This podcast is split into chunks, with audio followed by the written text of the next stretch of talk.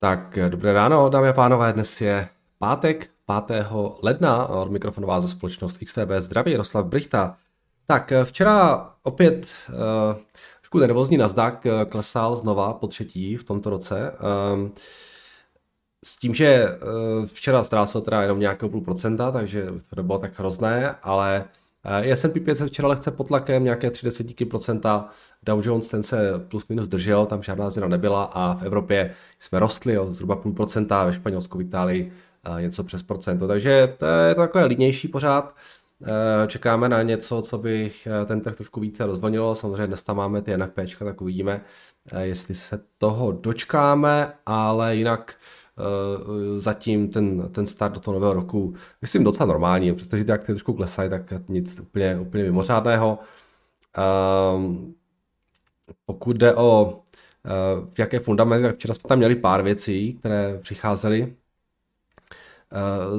ze Spojených států, konkrétně teda se jednalo o výsledky z trhu práce, to byl ten A D P report a claimsy. Obojí bylo velmi dobré, A D P report byl na sto šedesát čtyři tisících, čekalo se sto dvacet a ty claimsy se dostaly na dokonce dvě stě dva tisíce, čekalo se dvě stě sedmnáct a to byl tuším nej, nejnižší výsledek od října loňského roku, takže, takže eh, solidní čísla, ještě jsme tam měli sérii těch P M I výsledků z Evropy, tam to bylo taky docela dobré. Takže tady asi zase tím všechno v pořádku, vidíme, vidíme, co dneska ty N F P čka, jak dopadnou, máme tam ještě tuším evropskou inflaci. Takže v tomto směru zatím všechno v pořádku. Jinak, když se podíváme na jednotlivé společnosti v S and P pět set, tak sektorově se nám to tady spíše červenalo, žádný z sektorů nerostlo více než procento a přes procento ztráceli pouze energie včera. A z těch firm v S and P čku Amazon minus dvě celá šest procenta, uh, Apple minus jedna celá dva procenta, Alphabet minus jedna celá osm procenta, takže ty velké techy spíš trošku ztrácely. Um, a Conoco Philips minus dvě celá osm procenta, přes tři procenta E O G Resources. Největší růst v S and P čku včera uh, má za sebou Carnival, a E P A M System a, a Dollar General. A nejvíce ztráceli včera uh, A P A Corp minus sedm celá tři procenta, uh, Walgreens Boots Alliance minus pět procent, On Semiconductor minus tři celá devět procenta. Ten uh, uh, společnost Walgreens Boots uh, včera uh, reportovala uh, svá čísla a to byl důvod, že, že se propadlo těch pět procent. Oni um, v podstatě vyreportovali výsledky, které byly o něco lepší, než trh čekal, ale i uh, nadále v podstatě nevydělávají žádné peníze. Uh, zároveň pod, teď, teď pod novým C E O katli dividendu padesát procent, takže to byl důvod, proč ta akcie se propadala. Hledají nějaké cesty, prostě jak vytvořit více shareholder, shareholder value. Uh, jo, samozřejmě lékárenský biznis v poslední době není žádná legrace a tíhle navíc nejsou ani pharmacy benefit manažeři, takže uh, to mají trošku složitější. Uh, stejně jako C V S jsou nuceni přecházet k tomu cost plus modelu, kam je tlačí sílící konkurence, což maržím samozřejmě moc nepomáhá. Takže tíhle jsou trošku pod tlakem po včerejšku.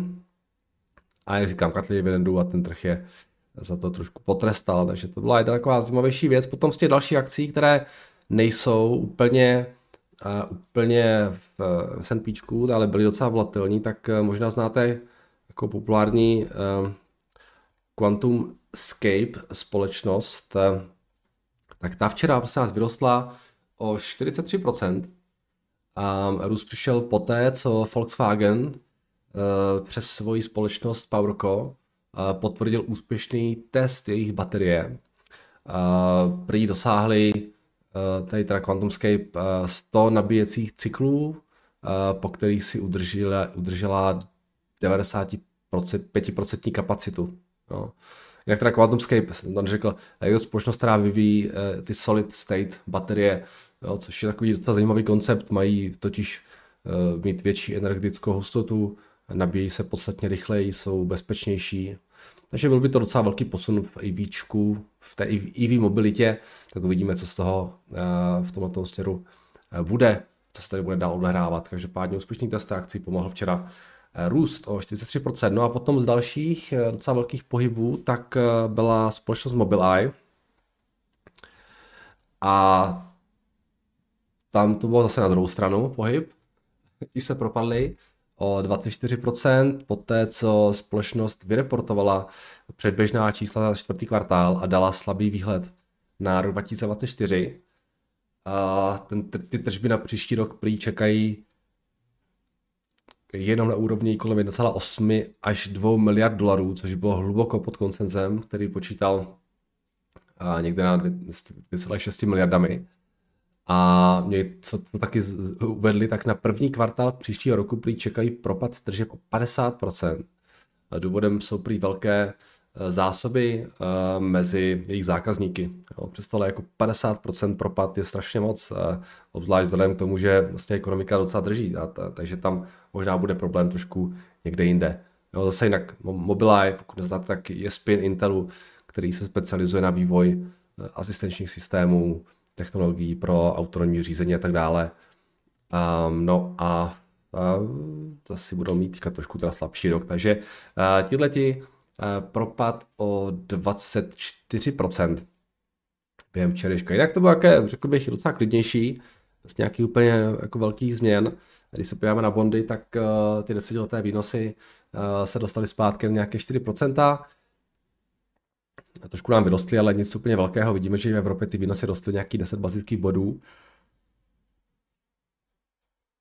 Napříč těmi, těmi jednotlivými zeměmi, ale samozřejmě stále zůstáváme na, řekněme, docela snížených úrovních. V té, v tom, v té Evropě ty výnosy rostly možná i trošku s přispěním té německé inflace. Když se podíváme na ní, tak i dopadla, tak včera byla zveřejněna právě a byla to lehce nad očekáváním. Když to dáme... V Německu inflace dosáhla tři celé sedm procenta, zrychlila z tři celé dva procenta. Každopádně to zrychlení um, přišlo, jo, přestože vlastně uh, ta meziměsíční inflace rostla pouze o desetinku, čekalo se růst o nula celá dva, takže to je v pohodě, jo, předtím klesala o nula celá čtyři, takže, takže asi nic úplně zásadního, ale dnes tam máme výsledky inflace z eurozóny, tak uvidíme. A uvidíme, jaká ta čísla, jaká ta čísla budou. No, devatenáct dní potom budou zveřejněna. Um, takže tohle jsem chtěl taky ještě. A poslední věc, co mě zaujala včera, tak přišla taková docela zajímavá zpráva z Francie, kde Carrefour se prý rozhodl stáhnout z prodeje všechny produkty společnosti PepsiCo, která prý jejich ceny až příliš moc zvyšuje.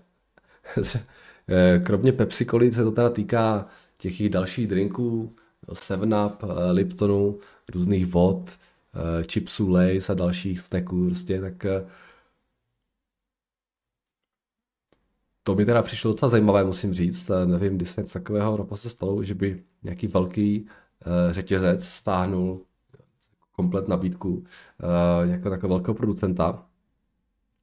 A Carrefour je prý v tomhle docela agresivní a údajně třeba už minulý rok začal označovat zboží, u kterého se zmenšovala velikost balení.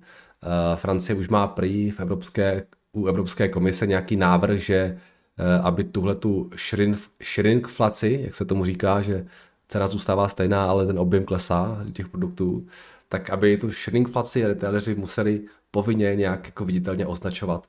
Jo? Každopádně e, akcie Pepsi včera na to zase až tak moc nereagovali, ale to je zajímavá věc. Uh, tak uvidíme, jestli se nějakým způsobem dohodnou, nebo co tady v tomhle tomu bude se odehrávat dál. No, jinak uh, já toho k tomu včerejšku víc nemám. Uh, když se podíváme dnes ráno na futures, tak uh, situace teda uh, vypadá uh, docela stabilně. Uh, v Evropě i ve Spojených státech, i když v Evropě nám trošku ty indexy klesly nějakou půl procenta, v Americe je to stabilní. Jak jsem říkal, dnes tam máme teda hlavně tu evropskou inflaci, máme tam výsledky NFPčka, NFPček z Spojených států, to znamená uh, statistiky z toho, jo, počty nově vytvořených pracovních míst, trh čeká nějakých sto šedesát osm tisíc, uh, v tom minulém měsíci to bylo sto devadesát devět, takže tohle už jsou takové, řekněme, normální čísla, um, ale uh, jo, pokud tam nebude, nebude několik větších, třeba negativních překvapení, tak uh, jo, ten názor trhu na tu stabilitu na tom trhu práce se asi moc měnit nebude. No, takže uh, uvidíme, jak to dopadne uh, a jak na to případně budou reagovat trhy. Um, no já myslím, že ode mě to asi všechno v tomhle směru, že se podívat na F X. Uh, včera žádné velké změny na, na eurodolaru, tady jsme na nějaký jedna celá devět třicet vidím a z těch dalších měnových párů taky relativní klídek. Japonec nám pokračuje v nějakém oslabování, uh, tak teďka dostou trošku ty výnosy, tak to japonskou měnu možná úplně, úplně nechutná. Kanaďan včera do strany, um, Australan nám trošku slábne, ale nic velkého, Novozelanďan uh, v podstatě taky, ty změny jsou minimální, takže říkám, jo, čekáme na něco, co by s tím trhem trošku více pohlo, zatím, zatím je to všechno docela klidné. Ropa, taky sedmdesát dva dolarů a máme indexy Bitcoin čtyřicet tři tisíc šest set. Jak jsem tady mluvil o tom, že zase přijde nějaký analytik, který řekne, že to, že to S E C schválí ty ETFka na Bitcoin, tak včera se to stalo. Včera zase ten Bitcoin trošku rostl, protože nějaký analytik řekl, že S E C to schválí, takže uh, tady pořád jdeme tu na, to, na, na této story. Tak, uh, to je všechno ode mě a to znamená, že se budeme podívat na vaše dotazy, které jste mi tady nechali. Tak. Ahoj Jardo, jaké jsou rizika nechávání cashu na brokerovi? Momentálně mnoho brokerů vrátaně X T B začal používat úručení neinvestované hotovosti a vidím to jako alternativu k například Q B nula jedna. X T B má pra, pre nových klientů tři celá osm procenta, potom dvě procenta. A jiný broker začíná ponuka čtyři, oproti Q B nula jedna nepodstupujeme žádné kurzové riziko. Um, Nevýhody nebo rizika, no tak samozřejmě pokud broker zkrachuje, tak o ty peníze můžete přijít, jo, to je klasické, klasické jako, ale je tam pojištění vkladu, takže uh, jo, pokud, nějak to, já nevím, jak to v Česku přesně je, kolik to pojištění je, ale pokud tam máte tu částku, která nepřesahuje to pojištění, tak i kdyby ten broker zkrachoval, tak vlastně ty peníze máte zpátky díky k tomu pojištění, takže um, jinak uh, asi bych řekl, že ty uh, úroky tam budou trošku nižší u těch brokerů, než pokud byste to nadal, dali do těch, do těch uh, jako peněžních instrumentů v té dané zemi. Jo. To samozřejmě v Česku ten výnos bude asi trošku vyšší, ale to je korunový výnos. I B nula jedna, co se bavíme, to jsou dolarové dolar, do, dolary. No, pochybuji, že vám dolary budou určitě čtyři procenta. Uh,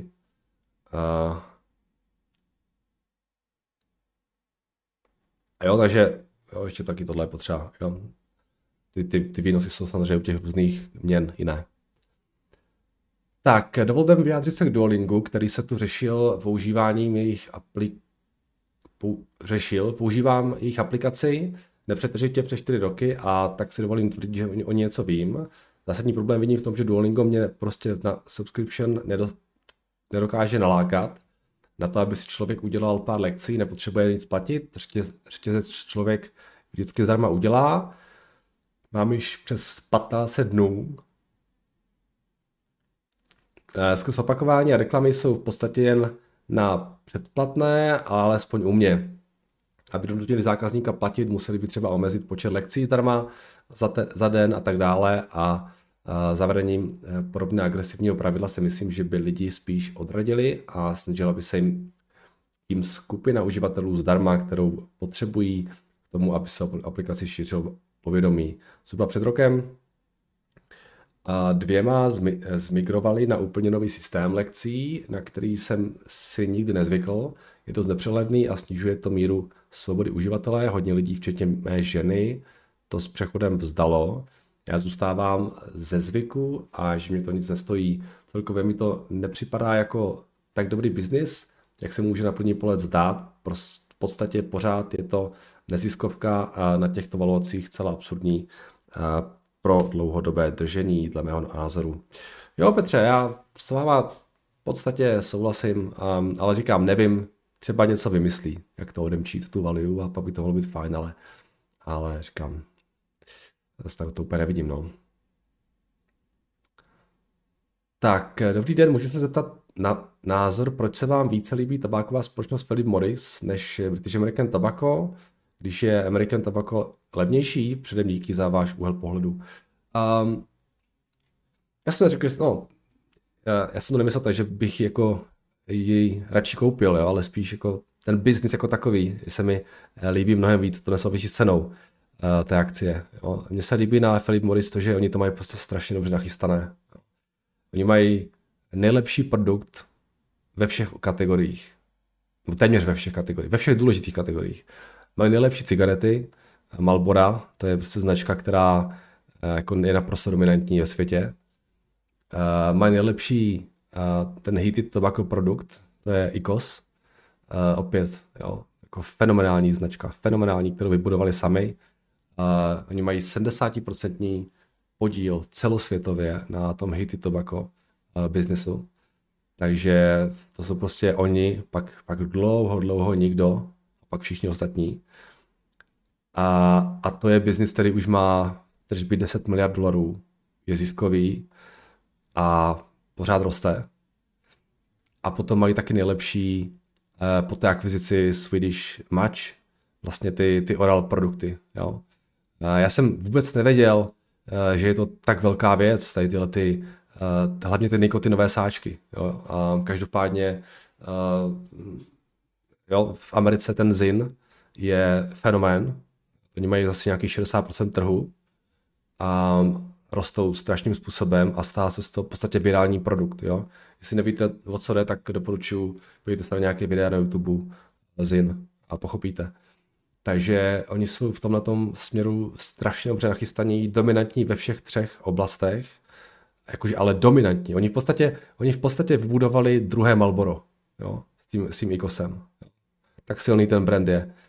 A jediné, kde nejsou pořádně, tak to, je, to jsou ty e-cigarety, uh, ale to skoro ani není na škodu, protože to je tak strašně konkurenční biznis. A uh, já protože snad někde jsem četl, že existuje tisíc, přes tisíc firm, které vyrábí tyhle ty, jako cigarety celosvětově. Takže nízké marže a tak dále a tam, než se to zreguluje, tam, tam, než se to zreguluje uh, tak pořád ten biznis bude jako dost asi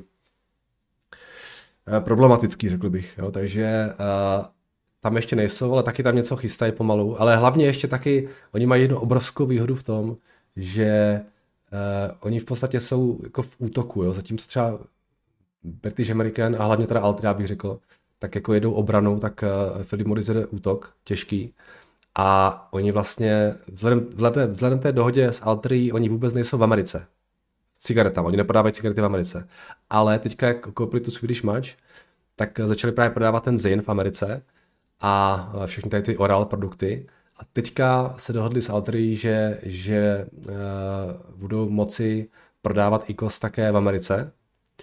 A tam není žádná kanibalizace. Vímte si, že když Altria nebo Bác prodá nějakou elektronickou cigaretu, tak je to na úkor těch klasických cigaret. Jo? Takže pro ně prostě Uh, jo, to není, není, není, není to pure profit, jo, ale když přijde uh, P M I, teda Philip Morris do Ameriky a začne prodávat I Q O Sy a lidi to budou kupovat, tak lidi přestanou kupovat ostatní cigarety. Jo.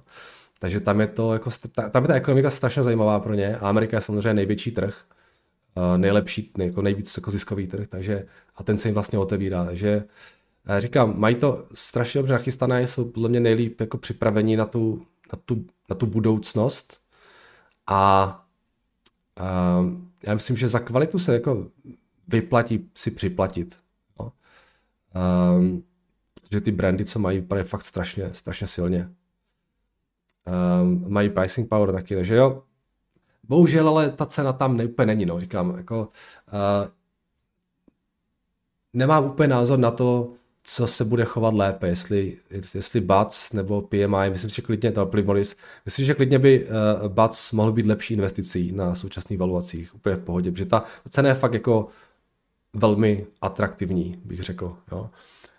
Um, ale já jsem tak, si tak řekl přes Vánoce, že si tak jako projedu ty tři tabákové firmy um, a tak jsem se jako díval, co dělají, co mají a tak dále.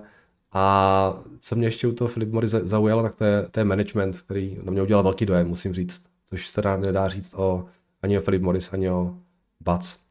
Takže je tam víc věcí, které se mi líbí, ale říkám, hold, prostě ta cena úplně, úplně tam prostě není. No. ale nachystané to mají krásně a to prémium je tam naprosto, naprosto oprávněné. Jo, u těch, ty, ty, ty cigaretové společnosti jsou, si nejsou rovny, v žádném případě. Jo. Že je, je Philip Morris, pak dlouho nic, pak Bac a pak až někde vzadu úplně uh, Altria, která si myslím, že v té situaci je uh, ta je levná zdob, myslím skoro bych řekl jako po právu, jo, Bac myslím, že je, je levnější, než by měl být, jo, ale Altria si myslím, že je levná po právu, protože ti si myslím, že mají velký problém. A díky tomu, že se soustředí pouze na tu Ameriku, tam opravdu ty, ty prodeje těch, těch cigaret klesají velmi rychle a, a oni nemají v podstatě jako nic, jo, oni mají Uh, jo, teďka vyvíjí tady ty projekty, taky, oni mají taky ty oral prostě věci, jo, to jim docela šlape, ale prostě je to malé, jo, mají nějaký ty hity tabako, mají nějaký ty, ty e-liquidy, poté, po tom výbuchu Juul mají teďka ten, ten eh, Enjoy, ale prostě všude je ten market share strašně malý, jo.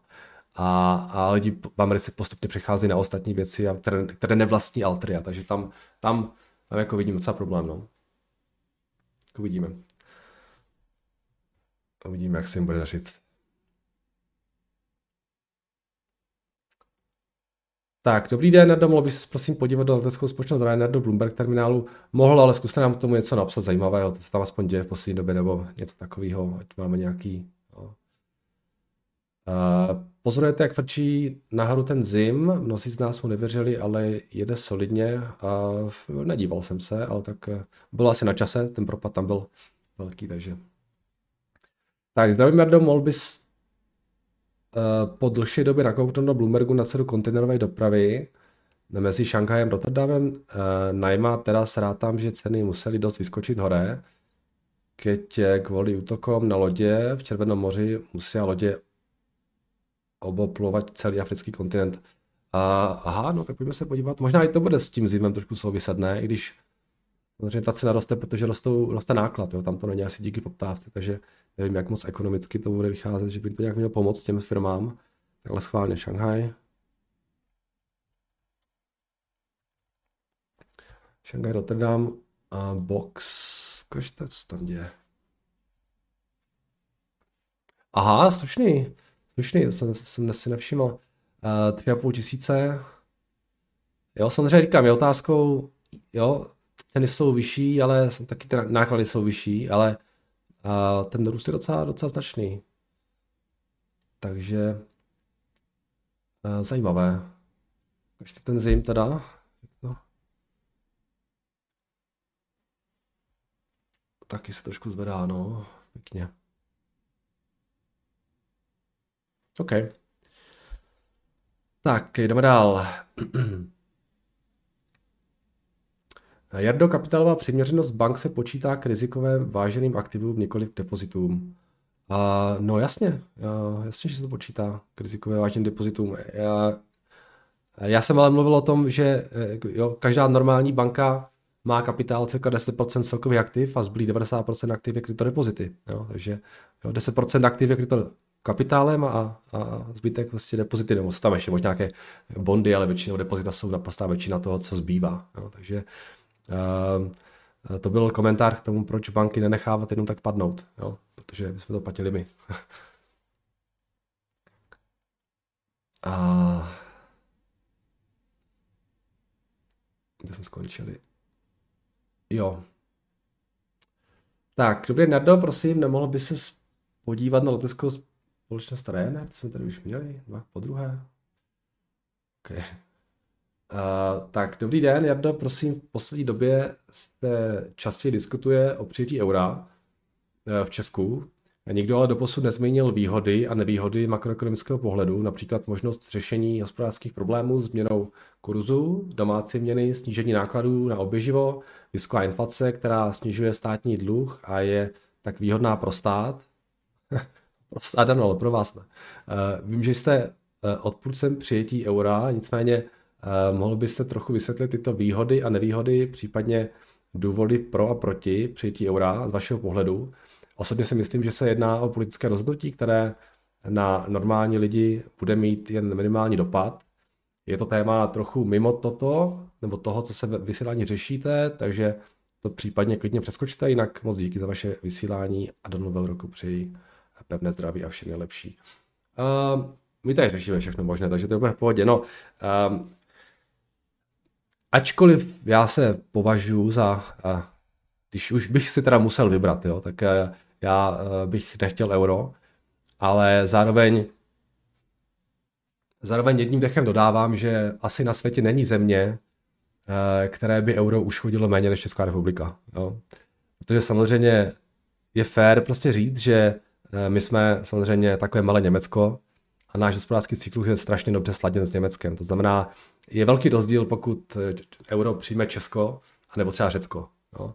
Které ekonomicky jako, jako, vzhledem své vzdálenosti od toho jádra Evropy je prostě někde úplně jinde, jo? S tím hospodářským cyklem. Takže tohle je strašně důležité jako v té debatě dodávat, že i kdybychom to euro přijali, tak v podstatě ten velký jako dopad uh, jako nějaký si asi nebude. Ale, jo, je tam jedno velké ale a to je to, že uh, vlastně já chci si zachovat výhodu vlastní měnové politiky, jo, protože um, když přijde nějaký problém, tak uh, měnová politika je velmi elegantní řešení, jak ten problém řešit. Respektive kurz je velmi elegantní problém, jak ten problém řešit, jak, nástroj, jak ten problém řešit, jo.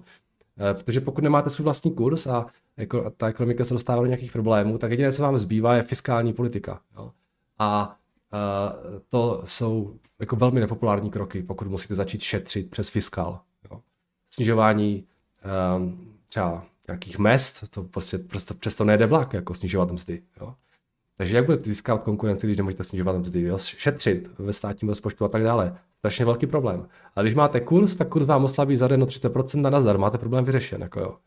Takže ten kurzový kanál je, je, je velmi dobrá věc uh, a je to jako pojistka proti tomu, pokud by se opravdu uh, jako stal nějaký problém. Jo. Uh, takže to je, myslím si, že jako, jako nezávislá měnová politika je velká výhoda. Samozřejmě lidi budou namítat, že jsou nějaké ceny, jo, že, že firmám to škodí, protože musí dělat nějaký hedging a tak dále. To je fakt. Jo, prostě OK, musíte dělat hedging. No, no.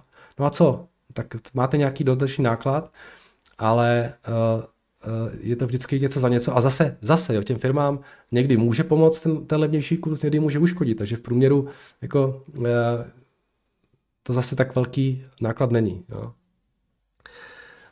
potom může někdo namítat tím, že, že protože nemáme euro, tak uh, bude méně zahraniční investic. Může být jedna z nevýhod. Uh, to může být pravda. Jo. Třeba některé firmy se rozhodují o tom, že půjdu do Česka, nebo půjdou teda radši do Sloven- na Slovensko, než do Česka, protože Slovensko má euro. Jo, to se může taky stát. A tohle může být jedna z nevýhod toho, že to euro, euro nemáme. Jo? Takže má to své výhody, má to své nevýhody, ale eh, podle mého názoru ta, ta výhoda té měnové politiky je, je strašně silná a prostě nerad bych se jí zbavil. Jo? Takže mm, já, já to mám, já to mám posazené takhle. Ale říkám, jako i kdybychom ho vzali, tak zase až tak moc se toho nestane, protože je to Česko, no, s tím Německem sladěné je. Takže nejsem nějaký úplně jako vehementní odpůrce. No. Je to, je to komplikované uh, s tím eurem. A, a pak ještě jedna ještě taková nevýhoda, uh, která si myslím, že taky se málo zmiňuje. Uh, pokud bychom byli v eurozóně, tak v podstatě jako nepřímo skrz, přes inflaci přebíráme zodpovědnost za dluhy všech zemí Evropské unii. Jo. Protože vidíme v eurozóně, protože jsme viděli, jakým způsobem byla řešena dluhová krize. Jo? Řecko, Portugalsko a tak dále. Prostě ECBčka nakoupí ty jejich bondy a, a je to vyřešené. Jo? Takže pokud jako bychom vstupovali do eurozóny jako země, která má jako nad, nadprůměrně dobrou fiskální pozici, to znamená, nemáme velký dluh, tak jako automaticky si tu pozici v podstatě zhoršíme skrz to, že ten průměrný dluh té eurozóny je vyšší. Jo? A najednou, pokud by zase byl nějaký problém, problém Řecka a tak dále, tak ECBčka, naše centrální banka už by uh, to řešila tak, že by nakupovala, ředila naše peníze, nákupy nějakých řeckých dluhopisů a tak dále. To se mi taky úplně nechce. Takže, takže mně se, mně se korun docela líbí a přestože jsou tam nějaké náklady navíc, tak myslím, že ty vý, výnosy dlouhodobé jsou, jsou, nejsou třeba okamžité, ale, ale je to něco, co stojí za to si, si ponechat. No. Eurozóna navíc není úplně, úplně sourodý subjekt. Jo. Takže a, já bych se nikam nehrnul osobně. Tak, a, za inflaci vždycky může vláda. Není měnová politika spíše věcí Národní banky? no, no je. A já samozřejmě vím, že bychom měli říkat, že jsou centrální banky nezávislé a neutrální a tak dále. Ale víte, já, já myslím, že ve skutečnosti jsou centrální banky pouze tak neutrální, jak jim to vláda dovolí. Jo. A zároveň v momentě, kdy byste zrovna tu neutralitu nejvíc potřeboval, tak se vždycky najde nějaká cesta, jak jim tu neutralitu sebrat. Jo. A centrální bankéři jsou nevolení zástupci, skutečnou, skutečnou moc mají volení zástupci a centrální banka tady byla vždy hlavně proto, aby pomáhala králům, státům, vládám se financovat s znehodnocováním peněz. Jo. Takže za mě skutečnou moc nad inflací má vláda. Jo. Někdy jsou vlády trošku více osvícené, třeba na západě, kde respektují tu mainstreamovou ekonomickou teorii a nechají centrální banky jet na autopilota, a jinde, jsou, jinde centrální banka je v podstatě jednou loutkou vlády. Jo. Takže takhle jsem to myslel. Tak, Jardo, díky za skvělou práci. V tabulce nevidím, že by ses někdy zmínil o společnosti S N A, Snap-on. Mohl bys na ně mrknout, je to takový můj miláček, první společnost, do které jsem investoval s nějakou lepší rozvahou. V roce dva tisíce dvacet dosud držím, určitě nemám plánu nejbližší době prodat. No ale Karle, představte nám to, jo? Co to je, co to je zač? Nějaký, jo, tak to tady funguje. Vždycky nám tu firmu nějak představíte, proč se vám líbí, uh, jakou mají konkurenční výhodu, co není zajímavého, pak se na ně podíváme. Jo? Tak to zkuste ještě jednou, prosím. Tak, uh, pěkný den, prosím, můžete se podívat na finanční zdraví Planet Lab, společnost podniká ve směrem business, dělají satelitní snímky a podobně, s tím nejsou v zisku, růstová společnost se zajímavým podnikáním. Jo, tohle je taky strašně slabý, vlastně představení té firmy. Se trošku nějak zlí, z, zlenivěli potom po tom novém roce všichni, ne? Um, tak budeme se muset dostat do starého režimu, takže se nepodívám a trošku nám ji, Eliku, lépe představte, jo? Tak a jdeme ještě na vážeme to dotazy. Uh, mám tady tři věci. Dobrý den, pane Brichta, v návaznosti na představení Kincel Capital bych Mirkovi, po případě ostatním, tady hard market v sektoru pojišťovnictví zajímá, doporučoval v prostudování naprosto perfektní analýzy eh, zveřejněnou na vám jistě dobře známých stránkách Sohrapí Capital. Eh, tato analýza se pak týká společnosti American Coastal Insurance Corp, jo, jo, eh, která působí na Floridě. Eh, nějaké bližší představování společnosti bylo v našem dříví dole, se jasně. Eh, děkujeme za tip, taky jsem to četl.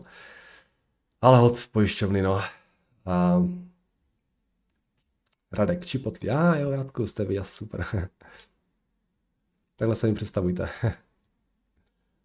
Tak, uh, George.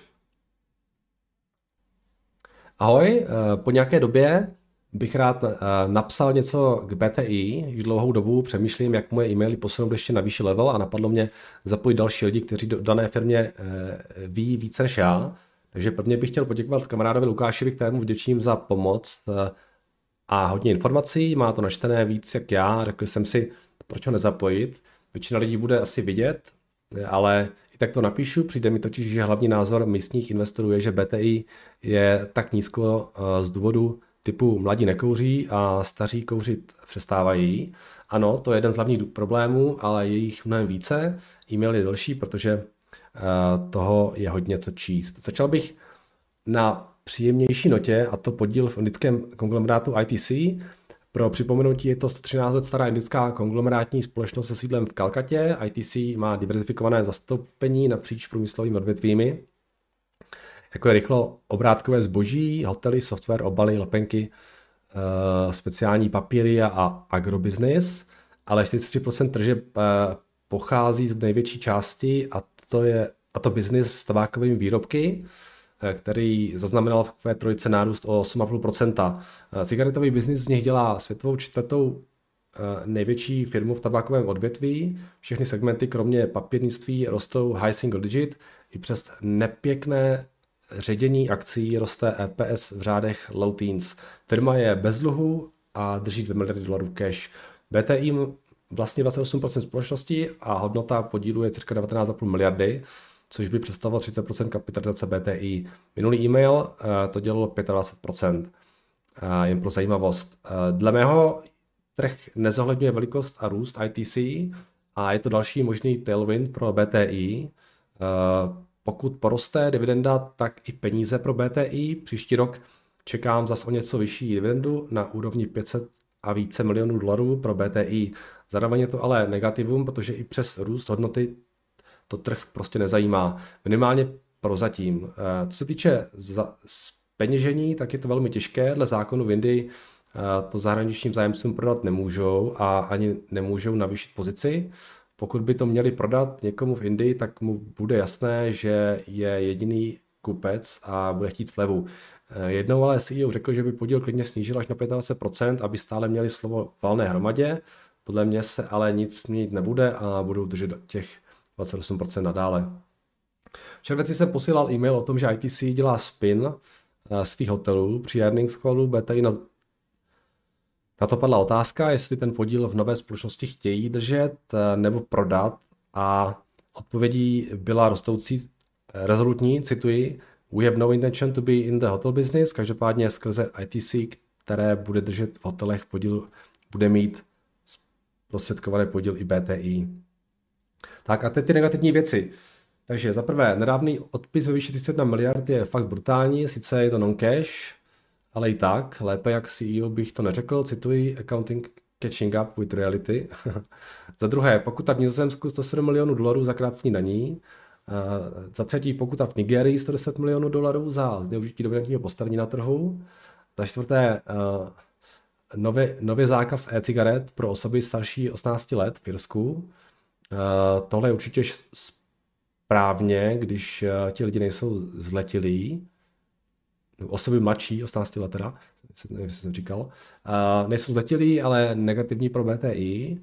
Za páté, v dubnu dvacet tři se bé té í dohodla s ministerstvem spravedlnosti v U S A na zaplacení pokuty šest set třicet pět milionů dolarů. Je to na urovnání ohledně obchodních aktivit bé té í na území Severní Koreji. Wow. Je to největší pokuta, která byla uložena nefinanční instituci. Nefinanční instituci, to jsou rekordy, které investor nechce slyšet o své firmě. Za šesté, akcelerující úbytek kuřáků a přechod na levnější alternativy. Za sedmé, velmi rozšířená ilegální konkurence, vejpování, vejpovacích zařízení. Zde ale začaly úřady v U S A úřadovat a začaly rozdávat nemalé pokuty skrze celou vertikálu, od přepravců až po obchody. Za osmé, nedávný zákaz mentolové příchutě vejpovacích zařízení Views. bé té í se sice odvolalo, takže to není definitivní, ale v případě neúspěchu je to rána pro výrobky Views. Za deváté, management je spíše negativum u této společnosti. bé té í nedávno dalo už třetí obrovskou injekci ve výši devadesát tři milionů dolarů do cannabis společnosti Organigram Holdings. Její graf nevypadá zvlášť dobře, ale dokážu Nedokážu tohle úplně zhodnotit. Za desáté, v Americe je na spadnutí mentolový ban a právě BTIčko je v mentolových cigaretách největším hráčem, plus na mentolových cigaretách bývá silnější závislost než u normálních cigaret. Takže pro lidi by po tomto zákazu bylo lehčí s kouřením přestat. Za jedenácté, samozřejmě ten obrovský dluh. Ale abychom skončili na dobré notě, pokud to vše přečkají, doplatí, poplatí dluhy a začnou dělat buybacky na této valuaci, tak to může být dobrá investice. A za mě jsou už ty buybacky na spadnutí, protože na ně byl dotaz na kolu a oni se tak divně vyhýbali odpovědi, takže snad možná uvidíme. A jako poslední se zde hodí napsat citát z Batmana: "The night is darkest just before the dawn." Krásný den přeji všem. George. Uh, George, děkujeme. Uh, pěkné, pěkné shrnutí. Pěkné shrnutí a uh, je to zajímavá, uh, zajímavá věc. Uh, uvidíme, jak se bude, jak se bude dařit. Um, je fakt, že ta konkurence v tom, v tom v těch í cé je teda jako, jako brutální. Uh, teďka se ještě rozdělí ty, ty disposable věci. Um, ty cigarety, které vykouříte, pak to zahodíte. A, a celá, celá ta nevýhoda toho, toho vapeu je prostě ta, že taky je to strašně cíleno na ty mladé, jo, takže, takže jo, tam a, to třeba není těma regulátorama vnímáno tak jako pozitivně, jako jsou třeba ty, ty heated tobacco věci, které v podstatě mladí vůbec nekouří, jo? A nebo jako jsou ty, ty uh, nikotinové sáčky a tak dále, takže jo, je tam více věcí, které jsou negativní, ale pokud to zregulujou, pokud na to dají, že tyhle ty velké tabákové firmy fakt potřebují tu regulaci, oni, jo, aby byli oni pořád ty tři, kteří můžou prodávat a zbytek nikdo, takže pokud to zregulujou a opravdu nějak efektivně, tak by se ten business mohl docela stabilizovat, ale, ale vidíme, no. Um, útočí to ze všech stran ty, ty, ty cigarety. Ty e-cigarety. Tak jo, to je všechno, takže díky za vaše dotazy, pište dál. A my se uslyšíme opět zítra, mějte se krásně a zítra naslyšenou. Ne zítra, uh, kecám, zítra je sobota. V pondělí naslyšenou.